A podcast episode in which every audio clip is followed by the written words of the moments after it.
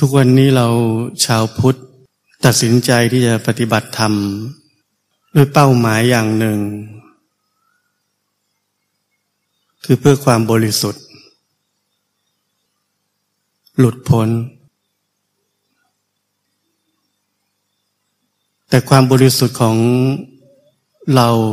ที่เราคิด หรือที่เราเชื่อ จากสิ่งที่ถูก ถ่ายทอดมาตั้งแต่อดีตจนถึงปัจจุบัน มันคืออะไร เราตอบได้ไหมมันคืออะไร ที่เราวาดภาพเอาไว้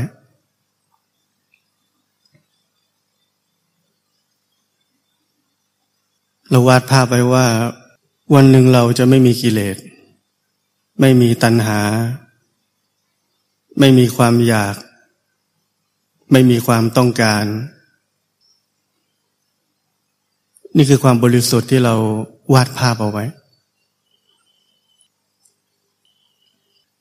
สิ่งที่ผมจะพูดต่อไปนี้ ผมไม่ได้บอกว่ามันถูกหรือผิด แต่เป็นสิ่งที่เราแต่ละคนจะต้องทิ้งความเชื่อทั้งหมดไป แล้วลงลึกไปในชีวิตของเรานี้ด้วยตัวเราเอง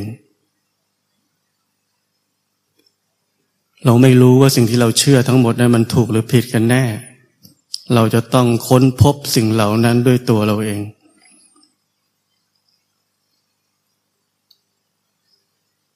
เพราะนั้นการพูดของผมไม่ได้เป็นการยืนยันอะไรทั้งนั้น การพูดของผมคือการสอนให้เรารู้จักชีวิต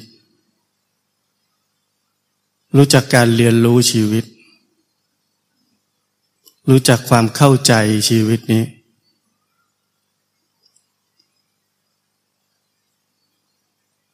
โลกของเรานี้มีของทุกสิ่งทุกอย่าง มีพระอาทิตย์ ในหน้าร้อนแบบนี้ ในขณะเดียวกันก็มีฝนตกด้วย และในหน้าหนาวก็บางทีก็หนาวเหลือเกิน ไม่ว่าจะเป็นพระอาทิตย์ ลม ฝน อากาศที่หนาว ล้วนให้ความทุกข์กับเราได้ มันพร้อมจะเป็นสิ่งที่ทำให้เราทุกข์ได้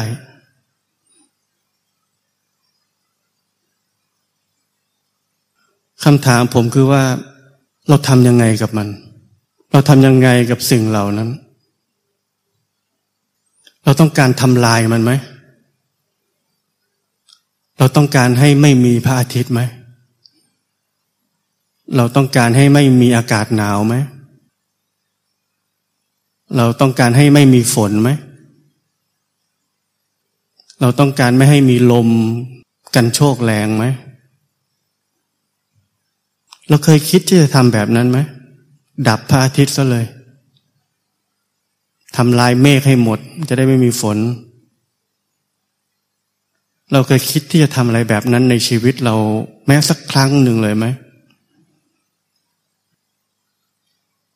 ผมว่าเราทุกคนคงไม่เคยคิดจะทำแบบนั้นทำไมทำไมสิ่งที่ให้ทุกข์กับเราได้ในวันวันหนึ่ง ในทุกๆวัน เราถึงไม่เคยคิดจะทำลายมันเลย เราอาจจะบอกว่า โอ้เพราะถ้าขาดมันก็ไม่ได้เหมือนกัน ด้วยความเข้าใจทั้งหมดนั้นต่อสิ่งที่มีอยู่ทำให้เราไม่เคยคิดที่จะทำลายมันเลย ไม่เคยคิดที่จะดับมันเลย สิ่งที่เราทำคืออะไร สิ่งที่เราทำคือ การมีศิลปะของการเป็นอยู่ร่วมกับมัน เราไม่เคยมีจิตใจที่คิดจะทำลายมัน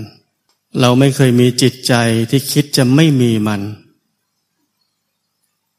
เรามีแต่หัวใจที่คิดว่า เราจะอยู่ร่วมกับมันยังไง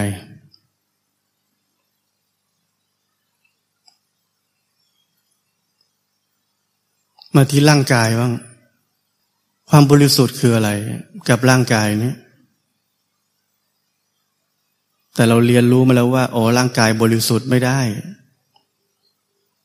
มันเป็นอสุภะมันเป็นของสกปรกอะไรก็ว่าไป ลืมทุกอย่างทิ้งไป สังเกตเรียนรู้ชีวิตจริง ๆ ไม่ต้องเทียบกับทฤษฎีอะไรทั้งนั้น ธรรมะคือจริง ไม่ใช่เชื่อ เพราะสิ่งที่เราเชื่อ มันอาจจะไม่จริงก็ได้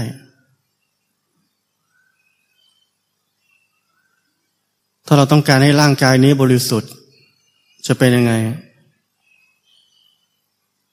เราอาจจะต้องเป็นมะเร็งไขกระดูกก่อน เพื่อที่จะได้เข้าอยู่ในห้องปลอดเชื้อ ได้รับยาทำลายทุกอย่างในร่างกาย ร่างกายเราก็บริสุทธิ์ ไม่มีสิ่งไม่ดีเลย เราทุกคนฟังแล้วเราไม่ต้องการบริสุทธิ์ทันที เราต้องการปกติ เราต้องการการอยู่ร่วมกันอย่างสันติ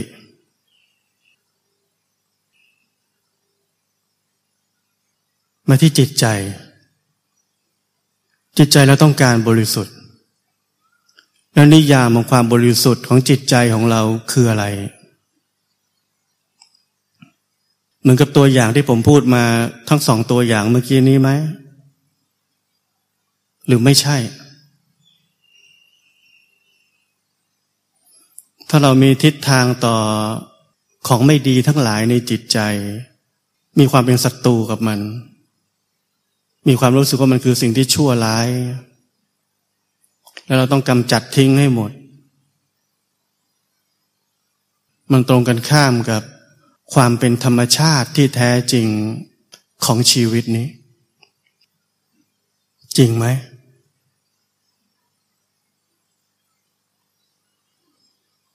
เรานักปฏิบัติธรรมทำสิ่งที่ผิดธรรมชาติอย่างยิ่ง แล้วเมื่อเราตั้งเป้าหมายอะไรแบบนั้นเอาไว้ โดยการให้คุณค่าสิ่งเหล่านั้นว่าชั่วร้ายเหลือเกิน จึงเกิดวิธีปฏิบัติต่อมัน วิธีปฏิบัติต่อมันมีหลายอย่างตั้งแต่หมื่นปีก่อน มีวิธีปฏิบัติต่อมันมาเรื่อยๆ ด้วยทัศนะต่อมัน คือมันเป็นสิ่งที่ชั่วร้ายและไม่ควรจะเกิดขึ้น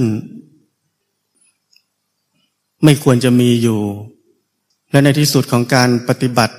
การต่อมานั้น มันจะต้องดับไปอย่างสิ้นเชิง ไม่หลงเหลืออีกเลย ด้วยเป้าหมายที่เราคนหนึ่งต้องการความบริสุทธิ์ จึงเกิดผลลัพธ์ที่ทำให้เราหาวิธีที่จะจัดการมัน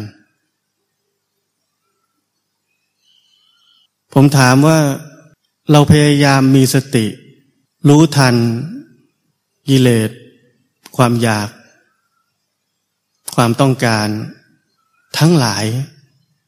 เพื่ออะไร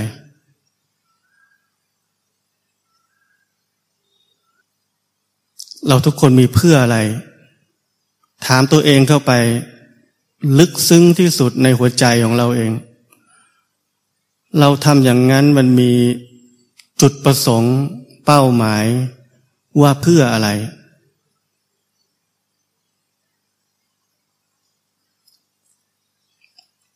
เพื่อให้สิ่งเหล่านั้น เมื่อถูกรู้ทันแล้ว ด้วยสติอันเฉียบคม มันจะได้ดับไป มันจะได้ไม่มี ถ้ารู้ยิ่งไวยิ่งดี มันจะได้ไม่มี ตั้งแต่ต้นเลย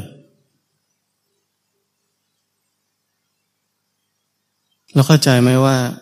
เมื่อทิศทางของเราต่อสิ่งสิ่งหนึ่ง ที่เราเชื่อว่ามันชั่วร้ายเหลือเกิน เกิดขึ้น หัวใจของเราตั้งแต่ขณะนั้น ได้เปลี่ยนไปแล้ว เราเริ่มมีมุมมอง มีทัศนะ มีทิศทางที่ผิดต่อชีวิตนี้ทันที แล้วไม่ว่าเราจะทำวิธีไหนก็ตาม ไม่ว่าจะเป็นวิธีปฏิบัติธรรมที่ถูกต้อง แสนจะถูกต้องยังไงก็ตาม มันก็ผิดเหมือนเดิมผลลึกที่สุดของเราไม่ว่าวิธีไหนที่เราทำความหวังสุดท้ายของเราก็คือต้องการที่จะทำลายมัน หรือต้องการที่จะไม่มีมัน ต้องการที่จะดับมัน แล้วไง แล้วเราจะได้ไม่ทุกข์สักทีหนึ่ง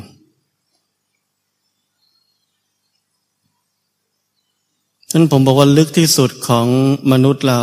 ไม่ว่าจะทำอะไรก็ตาม ล้วนสนองอัตตาตัวตนของตัวเองทั้งนั้น และมันซับซ้อนมันละเอียด ตรงที่ว่า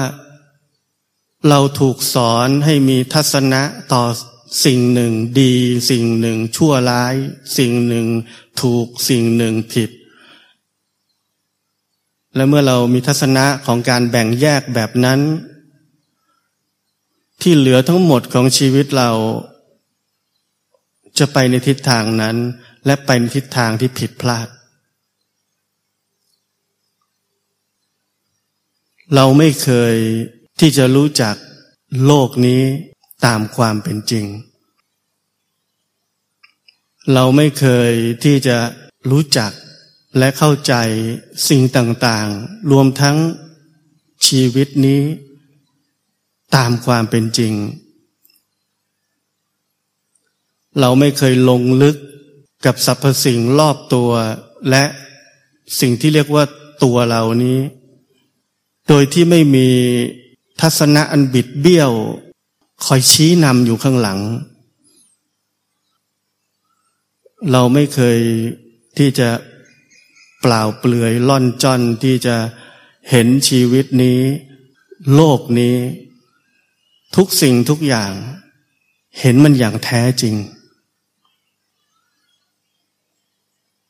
เราไม่เคยมีความสามารถนั้นเลย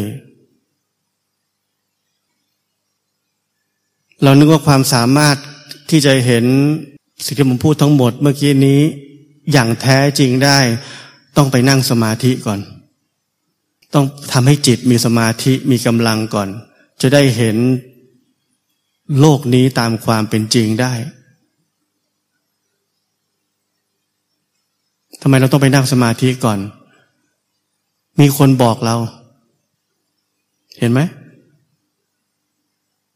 เราไม่เคยเข้าใจอะไร ด้วยตัวเอง เราไม่เคยค้นพบสิ่งที่เป็นจริงตามความเป็นจริงด้วยตัวเราเองเลย เราเริ่มต้นเราก็เชื่อแล้ว แล้วตั้งแต่วันนั้นเราก็ผิดมาถึงวันนี้นี่แหละพอเราจะเชื่ออย่างอื่นต่อไปอีก แล้วมันก็สะสมสะสมสะสมสะสม จนทำให้ชีวิตเรานั้นบิดเบี้ยวไปไกลแสนไกล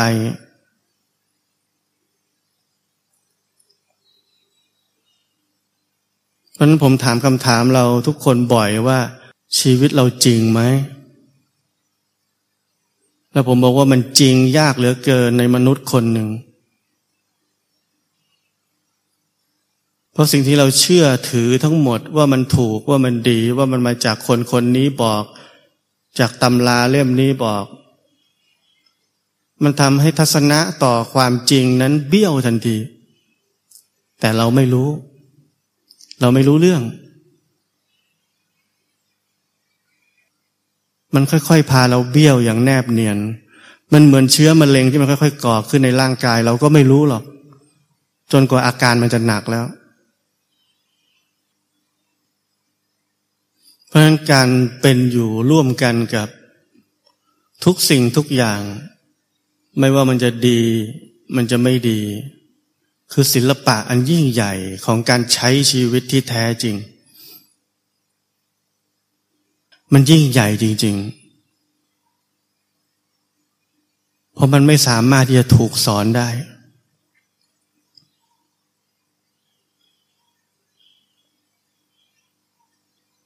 เพราะนั้นเราจะสังเกตเห็นว่า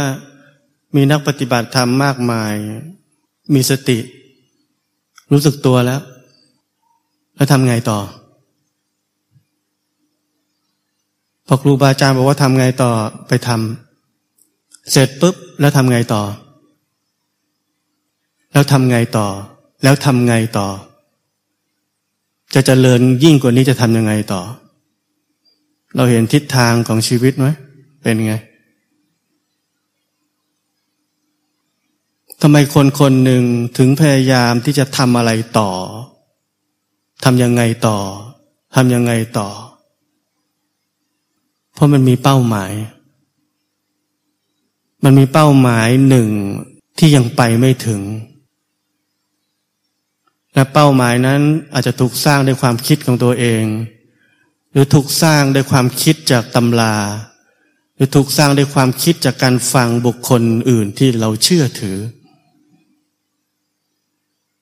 เป้าหมายจึงเกิดขึ้น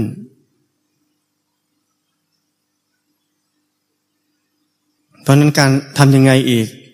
ทำยังไงอีก ไปยังไงต่อ มันไม่ใช่ศิลปะของการใช้ชีวิตที่แท้จริงเลย ศิลปะของการใช้ชีวิตที่แท้จริงต่อแต่ละขณะที่กำลังเกิดขึ้น เป็นความเบ็ดเสร็จ จบสิ้น ในทุกขณะ ถ้าเราพูดคำว่าการปฏิบัติธรรม เราต้องแยกให้ออก ว่าอะไรคือการปฏิบัติธรรมกันแน่ อะไรคือสิ่งที่เราให้ wording กับมันว่า นี่คือการปฏิบัติธรรม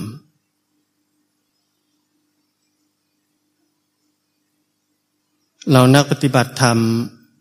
ไม่อยากมีตัณหา ไม่อยากมีความอยาก แต่ผมถามว่าเพราะอะไร เพราะมันถูกบอกว่าไม่ดี เพราะมันบีบคั้น เพราะมันทำให้เราทุกข์ เราจึงไม่อยากมีมัน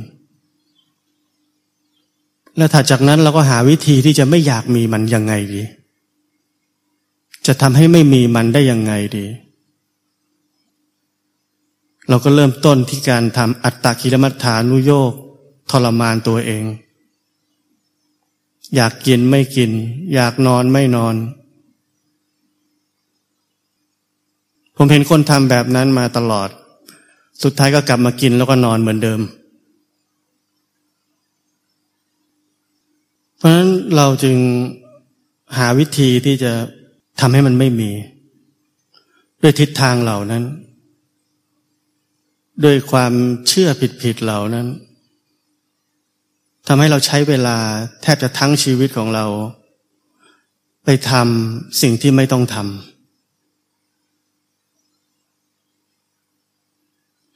หรือแม้กระทั่งไปทำวิธีที่ถูกต้องให้มันผิดได้ เราอาจจะมีคำถามถัดไปว่า แล้ว ถ้าเรามีทัศนะที่ถูกต้องคือการเป็นอยู่ร่วมกับสิ่งต่าง ๆ ไม่ว่าดีหรือไม่ดี ได้อย่างราบลื่น และในที่สุดสิ่งไม่ดีเนี่ย มันก็จะหายไปใช่ไหมเราอาจจะมีคำถามแบบนั้น เพราะสุดท้ายลึกๆ เราไม่ชอบสิ่งที่ไม่ดี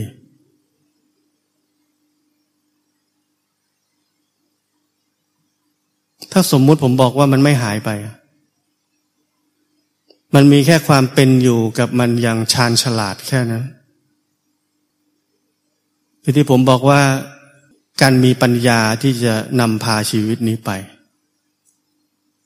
ศาสนาพุทธเป็นเรื่องของปัญญา ไม่ใช่เรื่องการทำลายอะไรทั้งนั้น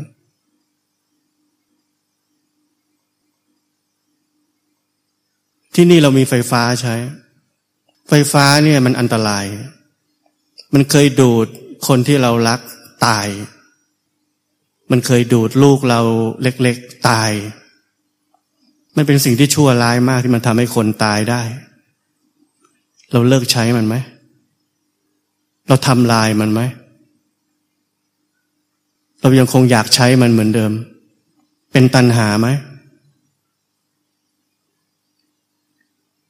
แต่มนุษย์เราฉลาดเราใช้ปัญญาที่จะรู้จักจัดการไฟ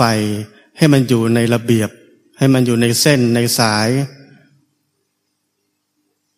เรารู้จักตัวตัดไฟ เข้าใจไหมเข้าใจการอยู่ร่วมกันอย่างราบลื่นไหม การใช้ทุกสิ่งทุกอย่างด้วยปัญญา นี่คือศาสนาพุทธ ศาสนาพุทธคือปัญญา แต่เดี๋ยวนี้เราเข้าใจอะไรกัน จะดับนี่ดับนั่น ต้องไม่มีอย่างนี้ต้องไม่มีอย่างนั้น มันถึงมีความคิดว่าจะไม่มีความคิดจะได้ไม่ทุกข์ไง มันถึงมีความคิดว่าต้องหยุดความคิดให้ได้จะได้ไม่ทุกข์ไง เพราะเราต้องการจะหยุดบางอย่าง คือดับบางอย่างทำลายบางอย่าง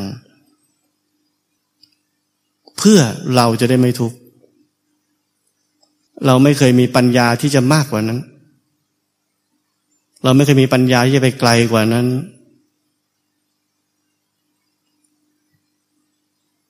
เราจะสงสัยต่ออีกไหมว่า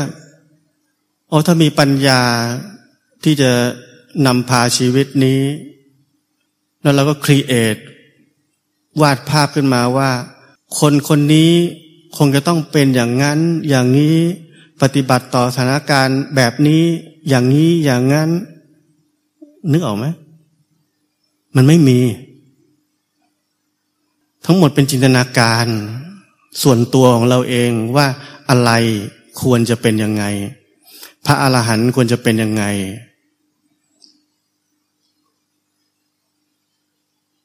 หลวงพ่อสุเมโทท่านเล่าว่าช่วงนี้ท่าน เจอเรื่องเกี่ยวกับคนตายเยอะ ถามว่าท่านไม่รู้สึกอะไรเลยไหม ท่านบอกท่านรู้สึก ท่านมีฟีลลิ่งไม่ใช่เป็นผีตายซาก ที่ไม่รู้สึกอะไรเลย no feeling ท่านบอกความรู้สึกเสียใจก็เป็นอย่างนั้น นี่คือความสัมพันธ์ต่อมัน มันก็เป็นแค่ความรู้สึก แต่เราคิดอะไร เราคิดว่าอ๋อมันจะไม่มี ถ้ามันไม่มีเนี่ยเราจะได้ไม่ทุกข์เราไม่เข้าใจว่ามันไม่มีเราแล้ว เพราะนั้นมันจะมีอารมณ์อะไร มันก็เรื่องของมัน แต่เราคิดว่าอารมณ์เสียใจเป็นอารมณ์ของโทสะเป็นอารมณ์ของทุกข์ มันต้องไม่มี ถึงจะถูก เห็นไหมชีวิตเรามันผิดธรรมชาติขนาดไหน เราดัดแปลงตัวเอง ฝึกตัวเองให้มันผิดธรรมชาติแล้วเราก็นึกว่าเรากำลังทำได้ถูกเลย ตามหนังสือตามสิ่งที่เราได้ยินได้ฟังมานานแสนนานนั้นผมถึงบอกว่าเราไม่เคยจะค้นพบความจริงด้วยตัวเอง เราเชื่อแล้วเราก็จะทำให้ได้แบบนั้น นี่คือความบ้องตื้น ของนักปฏิบัติธรรมหลวงพ่อสุเมโทพูดแบบนั้น เราจะเชื่ออีกไหม เราต้องค้นพบด้วยตัวเองเหมือนกัน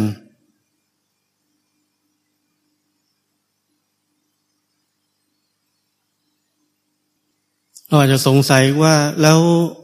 ความอยากจะหมดไปไหม หรือจะลดลงไหม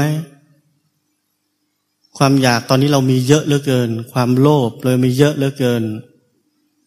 ความต้องการได้ความสุขเรามีเยอะเหลือเกิน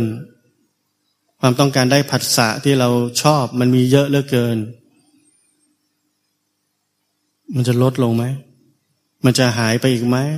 คำถามของเราจะมีอยู่ตลอดเวลา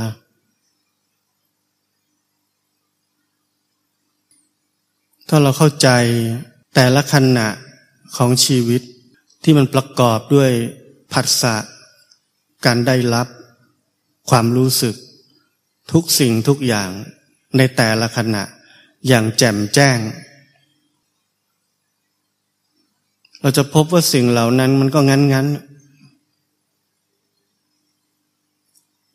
แล้วถ้าเราพบว่าสิ่งเหล่านั้นมันงั้นงั้น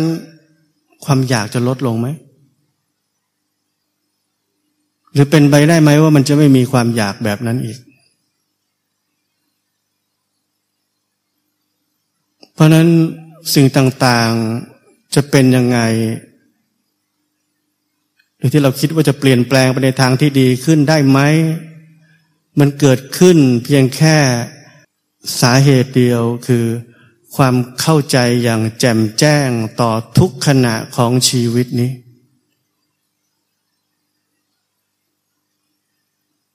การเข้าใจทั้งหมดของชีวิตในแต่ละขณะนี้ และสิ่งเหล่านี้ผมอาจจะอธิบายได้ว่าเข้าใจแบบไหนเข้าใจยังไงเกิดอะไรขึ้นบ้างในความเข้าใจในแว็บเดียวนั้น แต่พูดไปก็ไม่มีประโยชน์อะไร เพราะสิ่งเหล่านี้จะต้องเกิดขึ้นกับชีวิตของเราแต่ละคนด้วยตัวเราเอง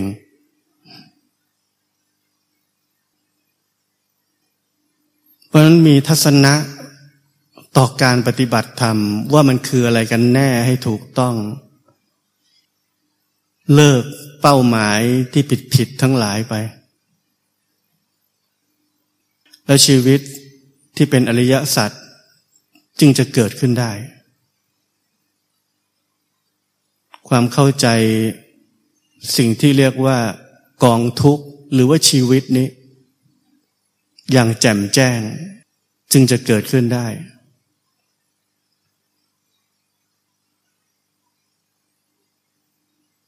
และสิ่งที่ผมพูดนี้ไม่ใช่เป้าหมาย เพราะว่าความเข้าใจในชีวิตอย่างแจ่มแจ้งในแต่ละย่างก้าว แต่ละขณะของชีวิตนั้น มันเบ็ดเสร็จจบสิ้นที่นี่เลยและไม่มีใครเก็บมันเอาไว้ วันนี้คือความรู้ที่เราได้รับแล้ว ชีวิตขณะใหม่กำลังเกิดขึ้นแล้ว แล้วเราจะต้องเป็นเหมือนเดิม คือแจมแจ้งกับขณะใหม่นี้ แล้วก็จบไป และไม่มีใครเก็บมันเอาไว้เป็นความรู้ นี่คือชีวิตที่มีแค่ขณะเดียว